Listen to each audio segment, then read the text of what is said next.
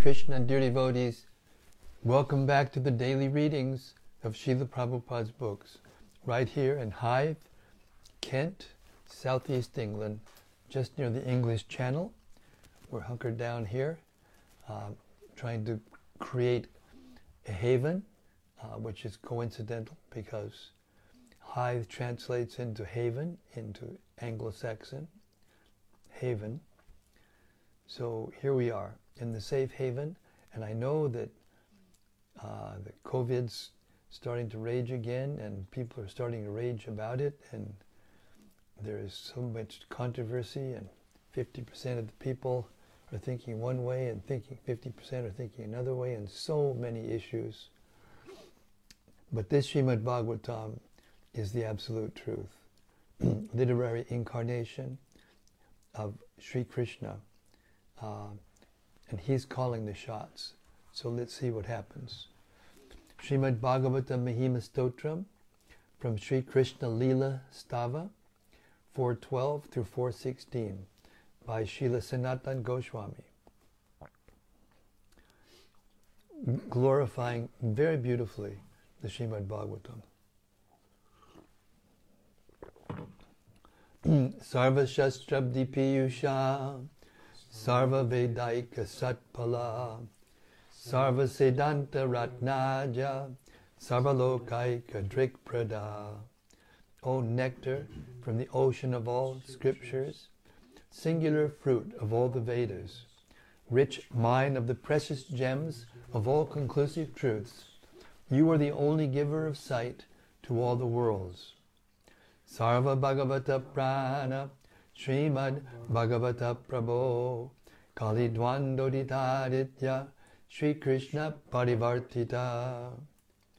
O life heir of all the Supreme Lord's devotees, O Master, Srimad Bhagavatam, you are the sun risen in the darkness of Kali. You are the exact image of Sri Krishna. Paramananda Pataya, Prema Varshakshadayate, Sarvadasavasevyaya, Sri Krishnaya Namostume. I bow down to you, who are supremely blissful to read. Your every syllable pours down a flood of prema. You can always be served by everyone. You are Sri Krishna himself. Madeka Bando Matsangin, Madguro Man Mahadana, Mannishtadaka Madbhagya, Mad Ananda Namostute. My only friend, my constant companion, my spiritual master, my great wealth, my savior, my good fortune, my source of ecstasy, I bow down to you. Asadu sadutadayin atini chochatakara hanamun jagadachin mam premnarit kantayokspuda. O bestower of saintliness to the unsaintly, O exalter of the most fallen, please never leave me, always appear in my heart and my voice with pure love. Om Namo Bhagavate Vasudevaya. Om Namo Bhagavate Vasudevaya. Om Namo Bhagavate Vasudevaya. All right. Yesterday we started this epic journey to read cover to cover the Srimad Bhagavatam. And cover to cover means from the beginning of the dedication all the way through the front matter and then all 12 cantos with all the purports, every word. So we've reached the introduction of the Srimad Bhagavatam. We just started the short life sketch of Lord Chaitanya, and we're in the middle of that sketch. The Lord's early life was recorded by one of his chief devotees and contemporaries, namely Srila Murari Gupta, a medical practitioner of that time and the latter part of the life of Sri Chaitanya Mahaprabhu was recorded by his private secretary, Sri Damodar Goswami, or Srila Surup Damodar, who was practically a constant companion of the Lord at Puri. These two devotees recorded practically all the incidents of the Lord's activities, and later on all the books dealing with the Lord, which are above mentioned, were composed on the basis of the Katachas, notebooks, of Srila Damodar Goswami and Murari Gupta. So the Lord advented himself on the Palguni Purnima evening of 1407 Shakabda, and it was by the will of the Lord that there was a lunar eclipse on that evening. During the hours of eclipse, it was the custom of the Hindu public to take bath in the Ganges or any other sacred river and chant the Vedic mantras for purification. When Lord Chaitanya was born during the lunar eclipse, all India was roaring with the holy sound of Hare Krishna, Hare Krishna, Krishna Krishna, Hare Hare, Hare Rama, Hare Rama, Rama Rama, Hare Hare. These 16 names of the Lord are mentioned in many Puranas and Upanishads, and they are described as the Taraka Brahmanama of this age. It is recommended in the Shastras that offenseless chanting of these holy names of the Lord can deliver a fallen soul from material bondage. There are innumerable names of the Lord, both in India and outside, and all of them are equally good because all of them indicate the Supreme Personality of Godhead. But because these 16 are especially recommended for this age, people should take advantage of them and follow the path of the great Acharyas who attained success by practicing the rules of the Shastras, revealed scriptures. The simultaneous occurrence of the Lord's appearance and the lunar eclipse indicated the distinctive mission of the Lord. The mission was to preach the importance of chanting the holy names of the Lord in this Kali, age of Kali, quarrel. In this present age, quarrels take place even over trifles, and therefore the Shastras have recommended for this age a common platform for realization, namely chanting the holy names of the Lord. People can hold meetings to glorify the Lord in their respective languages and with melodious songs, and if such performances are executed in an offenseless manner, it is certain that the participants will gradually attain spiritual perfection without having to undergo more rigorous methods.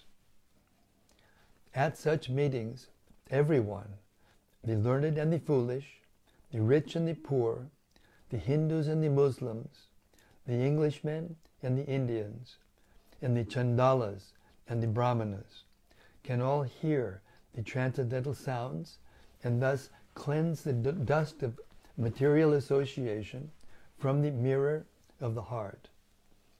To confirm the Lord's mission, all the people of the world will accept the holy name of the Lord as the common platform for the universal religion.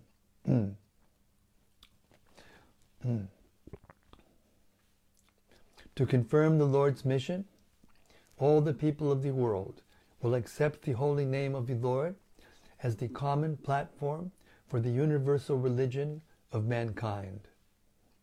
In other words, the advent of the holy name took place along with the advent of Lord Sri Chaitanya Mahaprabhu. When the Lord was on the lap of his mother, he would at once stop crying as soon as the ladies surrounding him chanted the holy names and clapped their hands. This peculiar incident was observed by the neighbors with awe and veneration.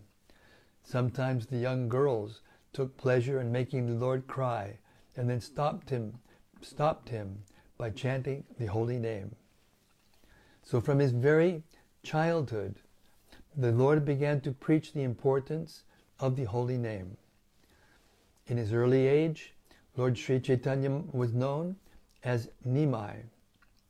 This name was given by his beloved mother because the Lord took his birth beneath the Nim tree in the courtyard of his paternal house. When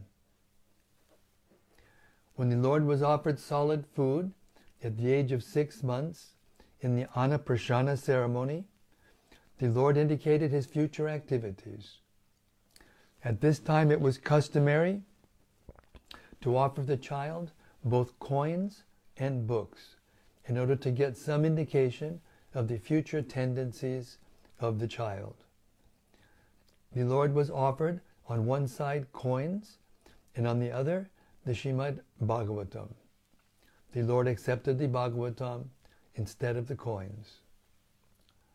When he was a mere baby crawling in the yard, one day a snake appeared before him. And the Lord began to play with it. All the members of the house were struck with fear and awe. But after a little while, the snake went away, and the baby was taken away by his mother. Once he was stolen by a thief who intended to steal his ornaments. But the Lord took a pleasure trip on the shoulder of the bewildered thief who was searching for a solitary place in order to rob the baby. It so happened that the thief, wandering hither and thither, finally arrived just before the house of Jagannath Mishra, and being afraid of being caught, dropped the baby at once. Of course, the anxious parents and relatives were glad to see the lost child. Once, a pilgrim Brahmana was received at the house of Jagannath Mishra, and when he was offering food to the Godhead, the Lord appeared before him and partook of the prepared food. The eatables had to be rejected because the child touched them, and so the Brahmana had to make another preparation. The next time, the same thing happened, and when this happened repeatedly for the third time, the baby was finally put to bed. At about 12 at night, when all the members of the house were fast asleep within their closed rooms, the pilgrim Brahmana offered his specially prepared foods to the deity, and in the same way, the baby Lord, appeared before the pilgrim and spoiled his offerings. The Brahmana then began to cry, but since everyone was fast asleep, no one could hear him. At that time the baby Lord appeared before the fortunate Brahmana and disclosed his identity as Krishna himself. The Brahmana was forbidden to disclose this incident, and the baby returned to the lap of his mother. There are many similar incidents in his childhood. As a naughty boy, he sometimes used to tease the orthodox Brahmanas who used to bathe in the Ganges. When the Brahmanas complained to his father that he was splashing them with water instead of attending school, the Lord suddenly appeared before his father as though just coming from school, with all his school clothes and books. At the bathing ghat, he also used to play jokes on the neighboring girls who engaged in worshipping Shiva in hopes of getting good husbands. This is a common practice amongst unmarried girls in Hindu families. While they were engaged in such worship, the Lord naughtily appeared before them and said, "My dear sisters, please give me all the offerings you have just brought for Lord Shiva. Lord Shiva is my devotee, and Parvati is my maidservant. If you worship me, then Lord Shiva and all the other demigods will be more satisfied." Some of them refused to obey the naughty Lord, and he would curse them, that due to their refusal, they would be married to old men who had 7 children by their previous wives. Out of fear, and sometimes out of love, the girls would also offer him various goods, and then the Lord would bless them and assure them that they would have very good young husbands and that they would be mothers of dozens of children. The blessings would enliven the girls, but they used to complain of these incidents to their mothers. In this way, the Lord passed his early childhood. When he was just 16 years old, he started his own Chatushpati, village school conducted by a learned Brahmana. In this school, he would simply explain Krishna, even in readings of grammar. Srila Jiva Goswami, in order to please the Lord, later composed a Sanskrit grammar in which all the rules of grammar were explained with examples that used the holy names of the Lord. This grammar is still current.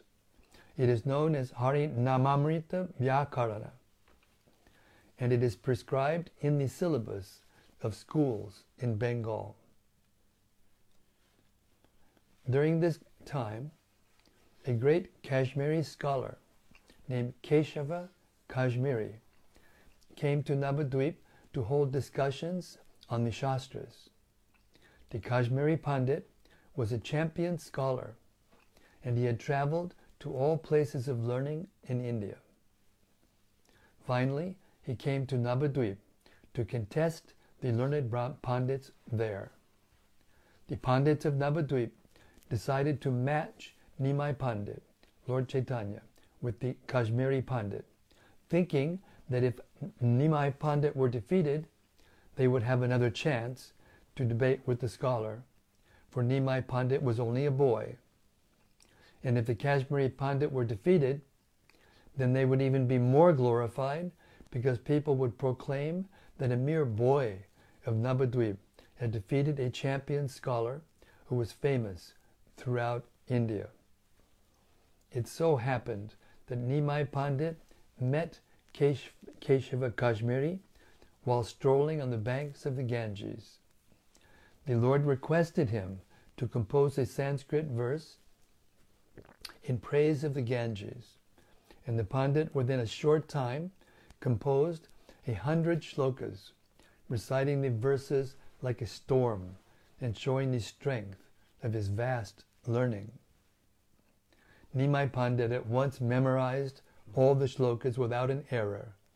He quoted the 64th shloka and pointed out certain rhetorical and literary irregularities. He particularly questioned the Pandit's use of the word Bhavani Bhartu. He pointed out that the use of this word was redundant. Bhavani means the wife of Shiva, and who else can be her Bharta, or husband? He also pointed out several other discrepancies, and the Kashmiri Pandit was struck with wonder. He was astonished that a mere student of grammar could point out the literary mistakes of an erudite scholar. Although this matter was ended prior to any public meeting, the news spread like wildfire all over Nabadweep. But finally, Keshava Kashmiri was ordered in a dream by Saraswati, the goddess of learning, to submit to the Lord, and thus the Kashmiri Pandit became a follower of the Lord. The Lord then was married with great pomp and gaiety, and at this time he began to preach the congregational chanting of the holy name of the Lord at Nabadweep. Some of the Brahmanas became envious of his popularity, and they put many hindrances on his path. They were so jealous that they finally took the matter before the Muslim magistrate at Nabadweep. Bengal was then governed by the Pathans, and the governor of the province was Nawab Hussain Shah. The Muslim magistrate of Nabadweep took up the complaints of the Brahmanas seriously. Then at first he warned the followers of Nimai Pandit not to chant loudly the name of Hari, but Lord Chaitanya asked his followers to disobey the orders of the Qazi, and they went on with their Sankirtan chanting party as usual. The magistrate then sent constables who interrupted Sankirtan and broke some of the mridangas, drums. When Nimai Pandit heard of this incident, he organized a party for civil disobedience. He is the pioneer of the civil disobedience movement in India for the right cause. He organized a procession of 100,000 men with thousands of mridangas and kartals, hand cymbals, and this procession passed over the roads of Nabadweep in defiance of the Qazi, who had issued the order. Finally, the procession reached the house of the Qazi, who went upstairs out of fear of the masses. The great crowds assembled at the Qazi's house displayed a violent temper, but the Lord asked them to be peaceful. At this time, the Qazi came down and tried to pacify the Lord by addressing him as his nephew. The Qazi pointed out that he referred to Nilambar Chakravarti as uncle, and that consequently Srimati Shachi Devi, the mother of Nimai Pandit, was his cousin sister. He asked the Lord whether his sister's son could be angry at his maternal uncle, and the Lord replied that since the Qazi was his maternal uncle, he should receive his nephew well at his home. In this way the issue was mitigated, and the two learned scholars began a long discussion on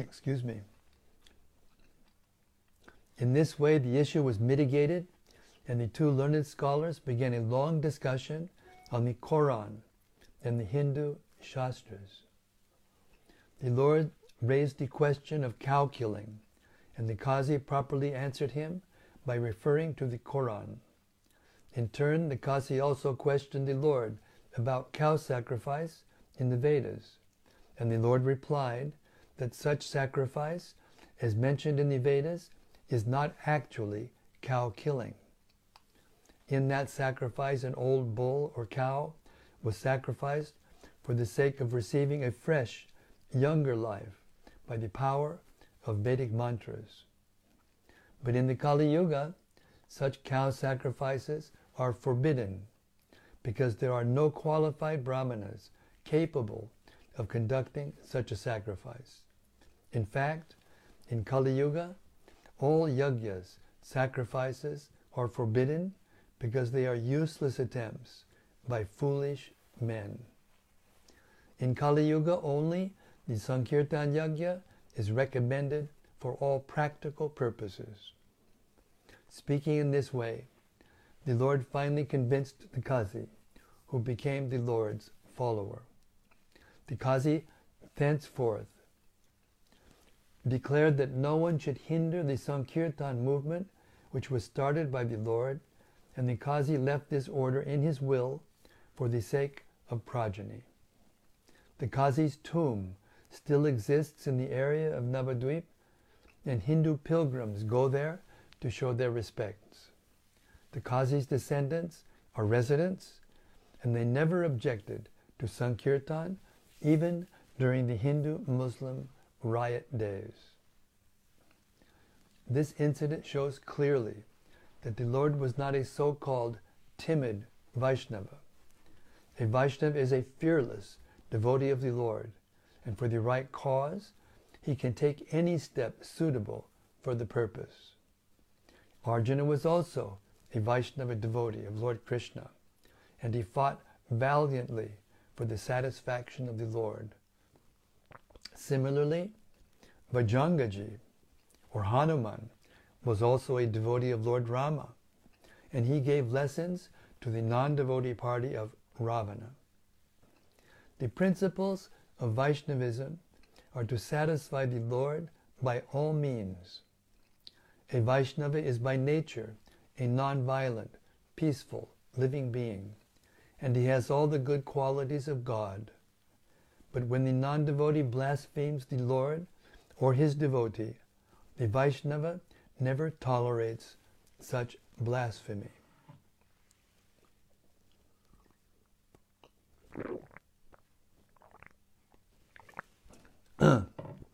I'm sorry, I have to read that last sentence again.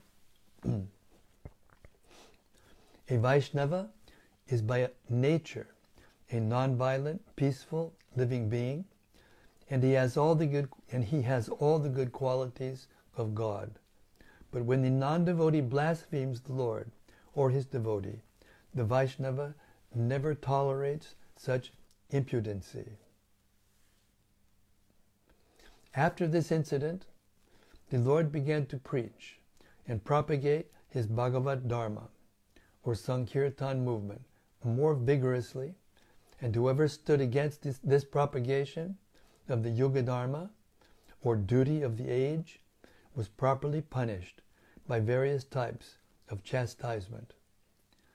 A Brahmana gentleman named Chapala Gopal, who also happened to be a maternal uncle of the Lord, was inflicted with leprosy by way of chastisement, and later, when he was repentant, he was accepted by the Lord.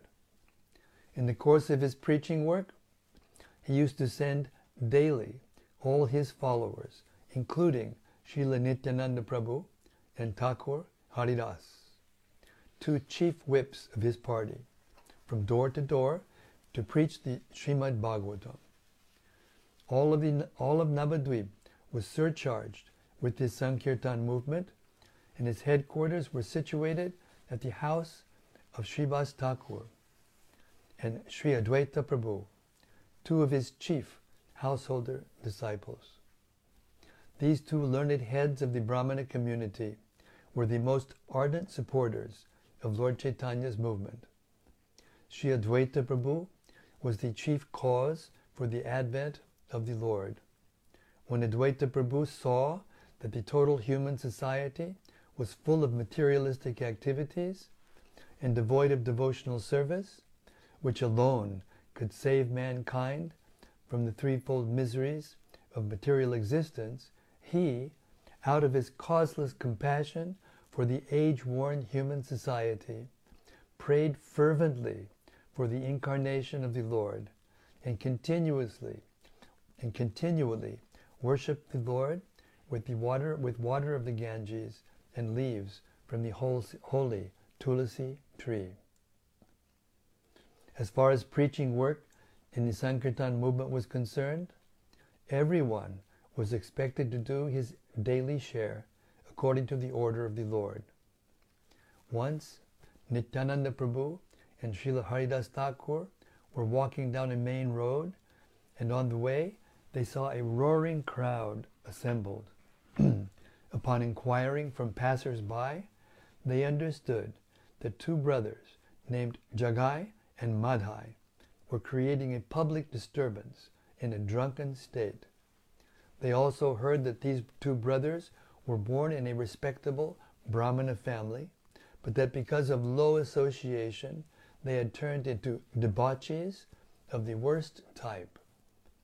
They were not only drunkards, but also meat-eaters, woman-hunters, dacoits, and sinners of all description. Srila Nityananda Prabhu heard of all these stories, and decided that these two fallen souls must be the first to be delivered. If they were delivered from their sinful life, then the good name of Lord Chaitanya would be even still more glorified. Thinking in this way, Nityananda Prabhu and Haridas pushed their way through the crowd and asked the two brothers to chant the holy name of Lord Hari. The drunken brothers became enraged upon this request and attacked Nityananda Prabhu with filthy language. Both brothers chased them a considerable distance. In the evening, the report of the preaching work was submitted to the Lord, and he was glad to learn that Nityananda and Haridas had attempted to deliver such a stupid pair of fellows. The next day Nityananda Prabhu went to see the brothers, and as soon as he approached them, one of them threw a piece of earthen pot at him. This struck him on the forehead, and immediately blood began to flow. But Nityananda Prabhu was so kind that instead of protesting this heinous act, he said, "It does not matter that you have thrown this stone at me. I still request you to chant the holy name of Lord Hari." One of the brothers, Jagai, was astonished to see this behavior of Nityananda Prabhu, and he at once fell down at his feet and asked him to pardon his sinful brother. When Madai again attempted to hurt Nityananda Prabhu, Jagai stopped him and implored him to fall down at his feet. In the meantime, the news of Nityananda's injury reached the Lord, who at once hurried to the spot in a fiery and angry mood. The Lord immediately invoked his Sudarshan Chakra, the Lord's ultimate weapon shaped like a wheel, to kill the sinners. But Nityananda Prabhu reminded him of his mission. The mission of the Lord was to deliver the hopelessly fallen souls of Kali Yuga, and the brothers Jagai and Madhai were typical examples of these fallen souls. 99% of the population of this age resembles these brothers, despite high birth and mundane respectability. According to the verdict of the revealed scriptures, the total population of the world in this age will be of the lowest Shudra quality, or even lower. It should be noted that Sri Chaitanya Mahaprabhu never acknowledged the stereotyped caste system by birthright. Rather, he strictly followed the verdict of the Shastras in the manner of one's Sarupa, or real identity. When the Lord was invoking his Sudarshan Chakra and Srila Nityananda Prabhu was imploring him to forgive the two brothers, both the brothers fell down at the lotus feet of the Lord and begged his pardon for their gross behavior. The Lord was also asked by Nityananda Prabhu to accept these repenting souls, and the Lord agreed to accept them on one condition, that they henceforward completely give up all their sinful activities and habits of debauchery. Both the brothers agreed and promised to give up all their sinful habits, and the kind Lord accepted them and did not again refer to their past misdeeds. This is the specific kindness of Lord Chaitanya. In this age, no one can say that he is free from sin. It is impossible for anyone to say this. But Lord Chaitanya accepts all kinds of sinful persons on the one condition that they promise not to indulge in sinful habits after being spiritually initiated by the bona fide spiritual master. There are a number of instructive points to be observed in this incident of the two brothers. In this Kali Yuga, practically all people are of the quality of Jagai and Madhai.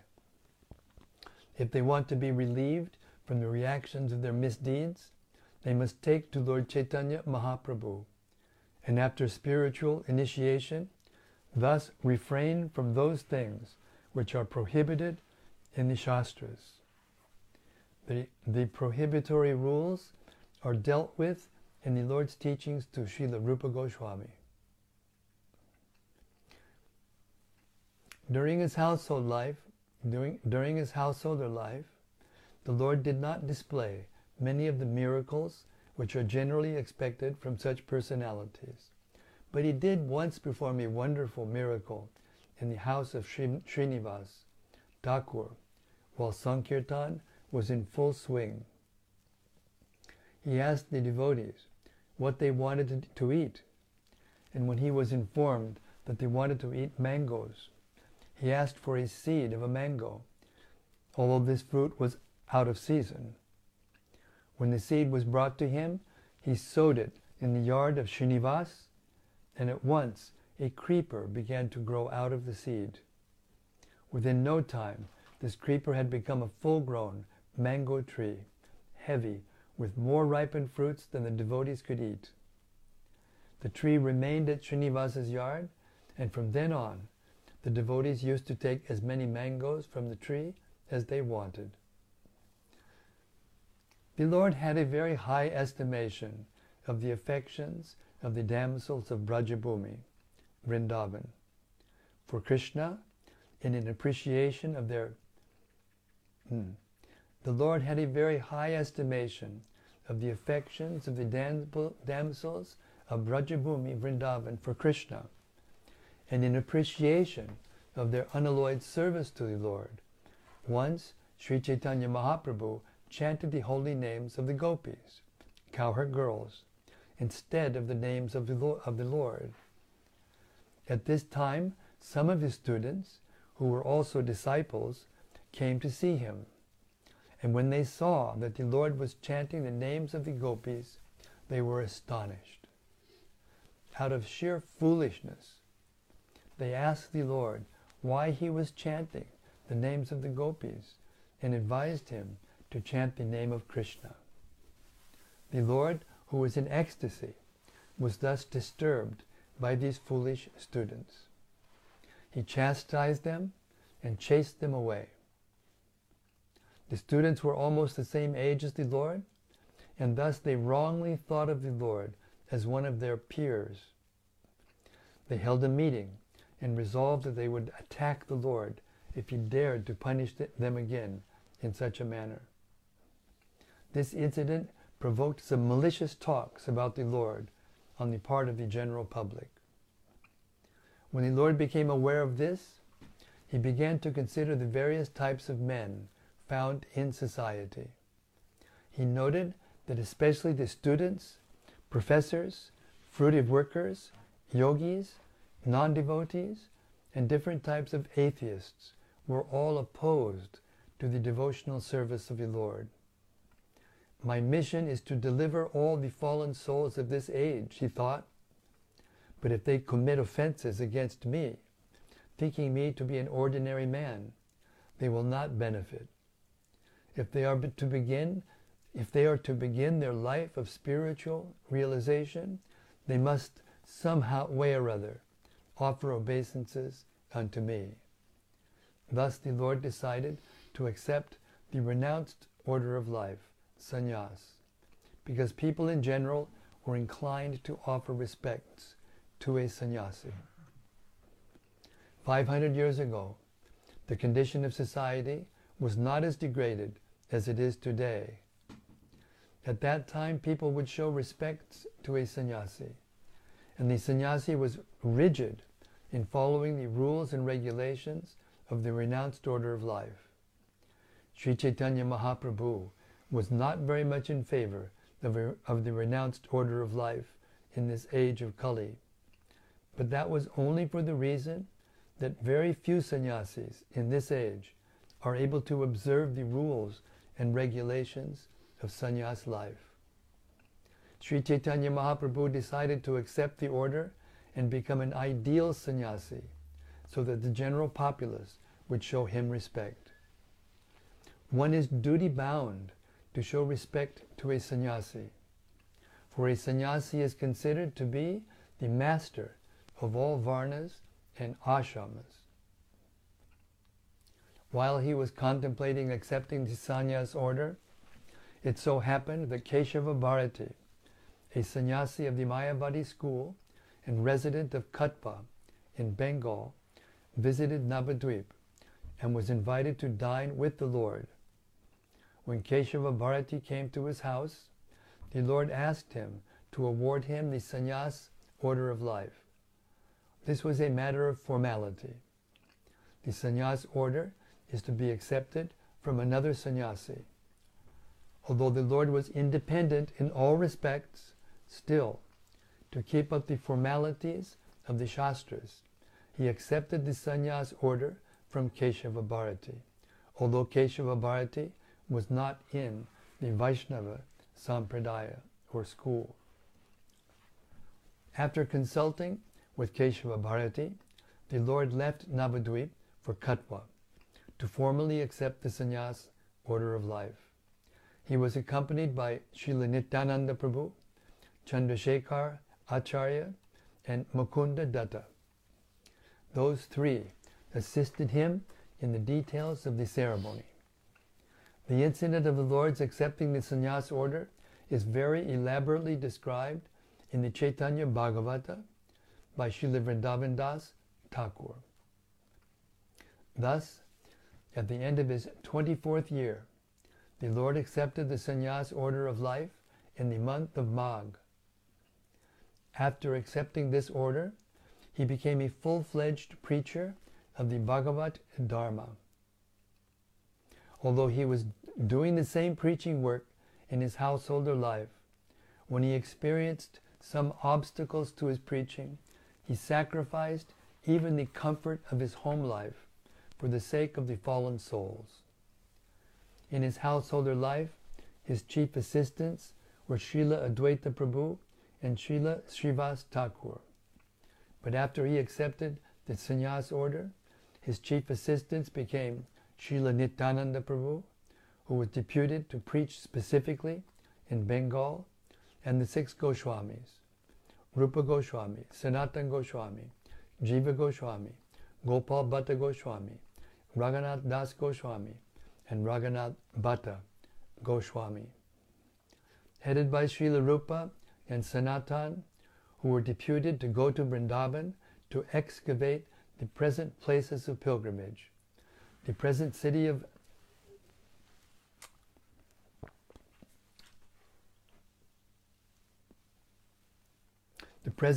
of Vrindavan and the importance of Vrajabhumi were thus disclosed by the will of Sri Chaitanya Mahaprabhu.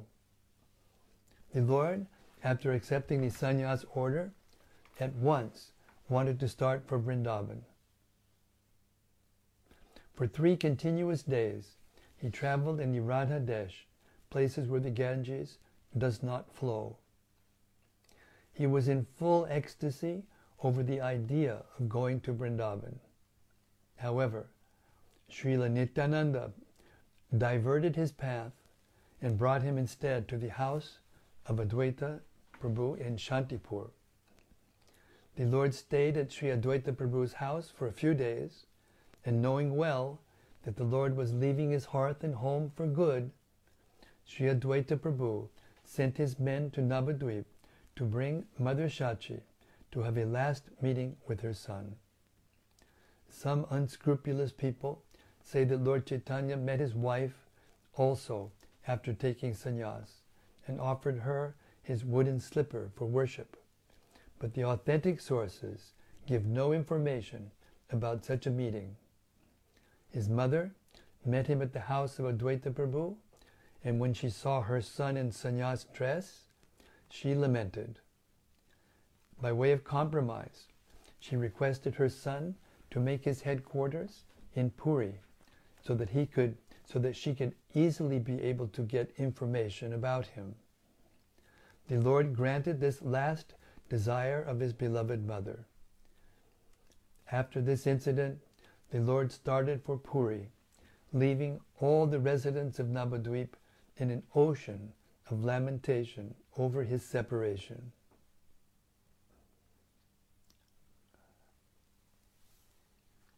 And we'll stop there and stay in an ocean of separation until tomorrow night, where we can continue this wonderful sketch of Lord Chaitanya's life.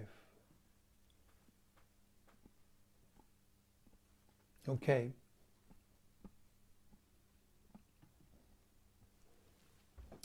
So we'll take up the reading tomorrow night and invite all the members of the sacred gathering of sages to please reflect on what we heard tonight. Hare Krishna. First is from Rati Manjari. Hare Krishna Rati Haribol. She says, Jai Guru Maharaj. Haribol. Oh, thank you for bringing us the ripened fruit in front of our ears. May it be so, and may it continue to be so. Thank you. From Gopakanya Devi Dasi. Haribol Gopakanya Devi Dasi. Jai Maharaj, Hare Krishna, all glories to Srila Prabhupada. And Jai, all glories to His Divine Grace. And Sudevi Dasi says, Hare Krishna Maharaj. Jai Sudevi Dasi, Hari Bol. And from Bhaktarupa. Oh, Bhaktarupa, Hare Krishna. Thank you for reading this evening, Maharaj.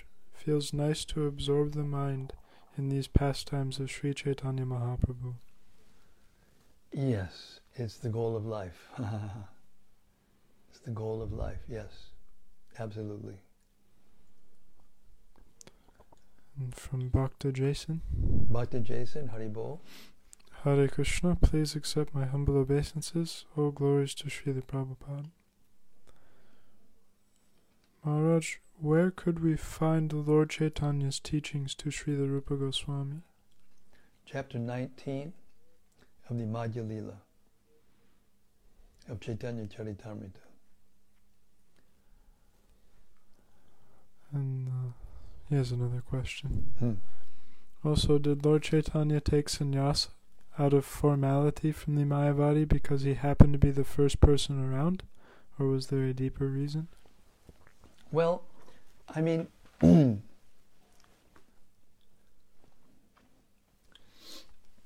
it was the custom in those days that practically all the sannyasis were from the Mayavad school. There were also sannyasis in the Vaishnava school, but they were not very prevalent. They weren't very visible in society. And therefore, our Acharyas confirm that Lord Chaitanya took from Keshava Bharati, not only because he was present at the time and showed up just at the moment. Of course, that's by his will. This is a pastime. All of these are Lord Chaitanya's pastimes. They're all happening by his will, as a child plays without any particular purpose, just to play, just to have fun. All these pastimes of Lord Chaitanya are going on that level, just by his desire. So it was convenient, it was also a formality, as it mentioned in the text, and it was also part of his strategy, so that people would be more likely to pay obeisances to him, get purified, and be able to follow the principles of devotional service, and chant the holy name. Hare Krishna.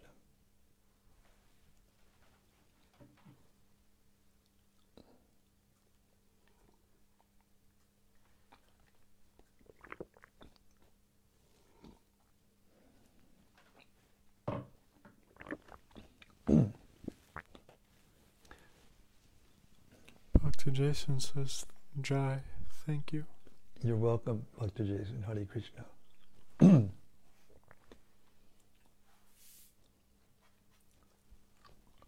Quiet bunch today.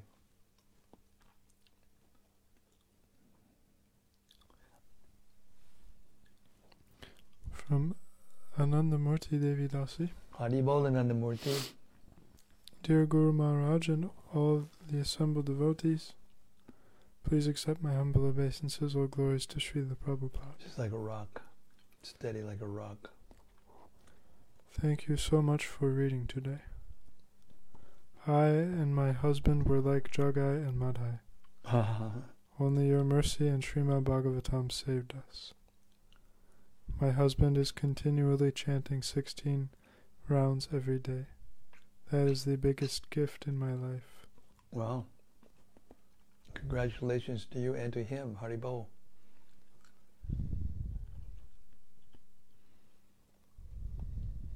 From Bhakta Sebastian. Hari Bol Bhakti Sebastian, Hare Krishna, how goes the marathon? Hare Krishna, dear Guru Maharaj, please accept my humble obeisances. All glories to Srila Prabhupada. All glories to your daily readings. Hari Bol. I really liked the part where Prabhupada says, quote, "A Vaishnava is by nature a non-violent, peaceful living being, and he has all the good qualities of God. But when the non-devotee blasphemes the Lord or his devotee, the Vaishnava never tolerates such impudency."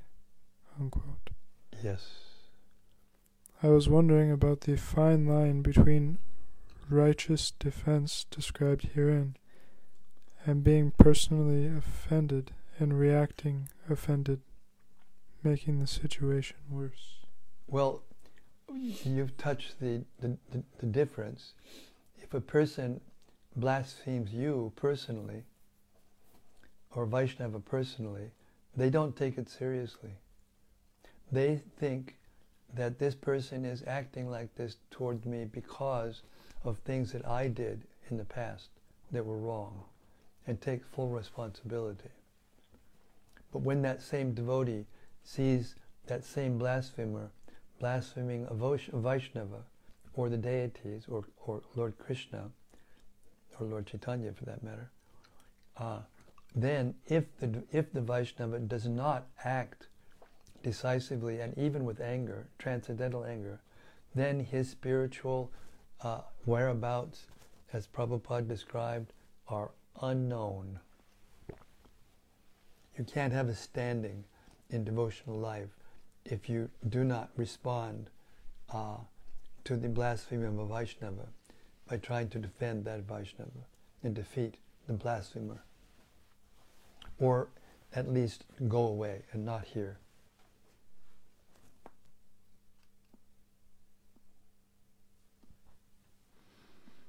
From Dal Nitai.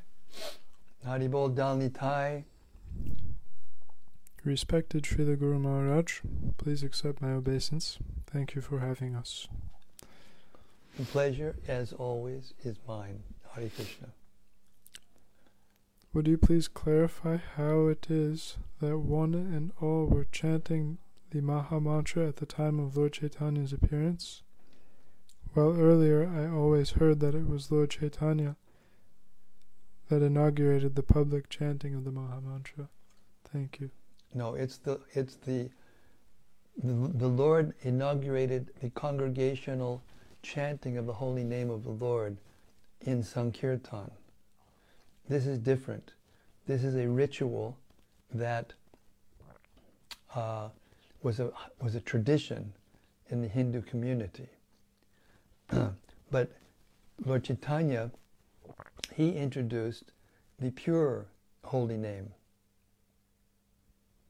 And the backdrop of his chanting the pure holy name was the people chanting the holy name, and he made that chanting he made that chanting advent in a different mood, in a different way, and therefore he is said to have brought the holy name into the Lord, into the world. Hare Krishna. From Rati Manjari. Yes, Rati. Dear Guru Maharaj, please accept my humble obeisances.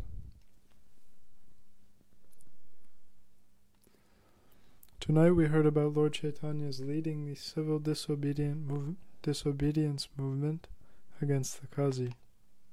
Srila Prabhupada writes that a Vaishnava is not timid. Could you please elaborate on how in this time and age we could participate in civil disobedience to further the Sankirtan movement? Is there a place for this? Well, we do it all the time. We go out and chant, and in many places the authorities have tried to stop us, and we keep chanting, and devotees have gone to jail repeatedly, and then finally gotten permission. So this is a kind of civil disobedience.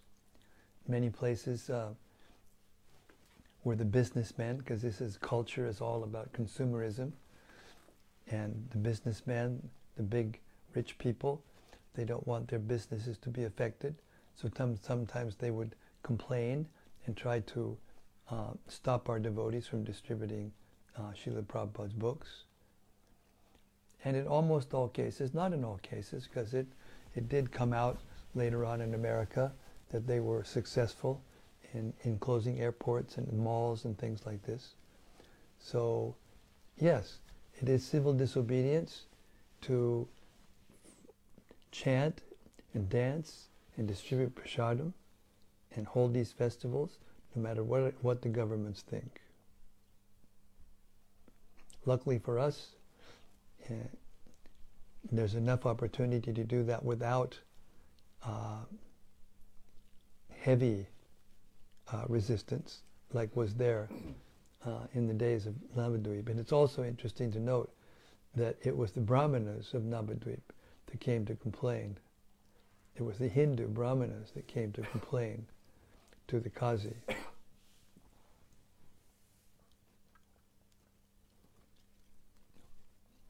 Another little note in that pastime that was not given in the, because this is a very short sketch, it doesn't give any of a lot of details, but the Qazi revealed to Lord Chaitanya and his intimate followers that he had been visited by a fierce form of a half man and half lion, sat on his chest and told him that if he stopped the Sankirtan movement, he would kill him. And then he drew his nails across his chest, and the Qazi showed those nail marks to Lord Chaitanya and all the devotees. And of course they were all in ecstasy, realizing that Lord Nishingadev had saved the day. Hare Krishna. Bhavanita says, thank you, Srila Guru Maharaj. Hari Bol, Hari Bol.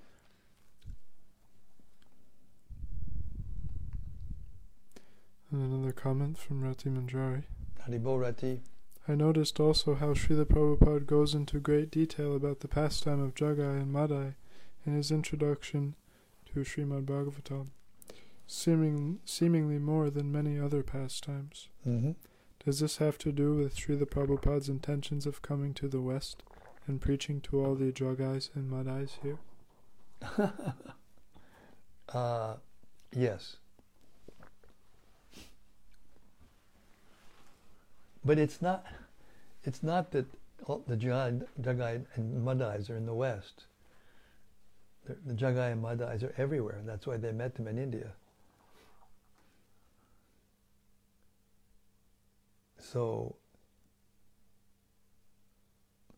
it's not that Prabhupada included that pastime in more detail just because he was going to the West. In fact, he had harder time in India, before he left and came to the West.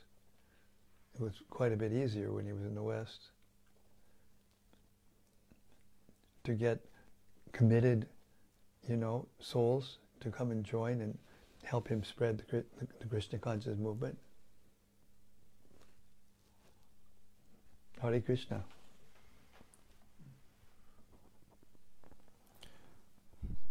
May not say this name properly.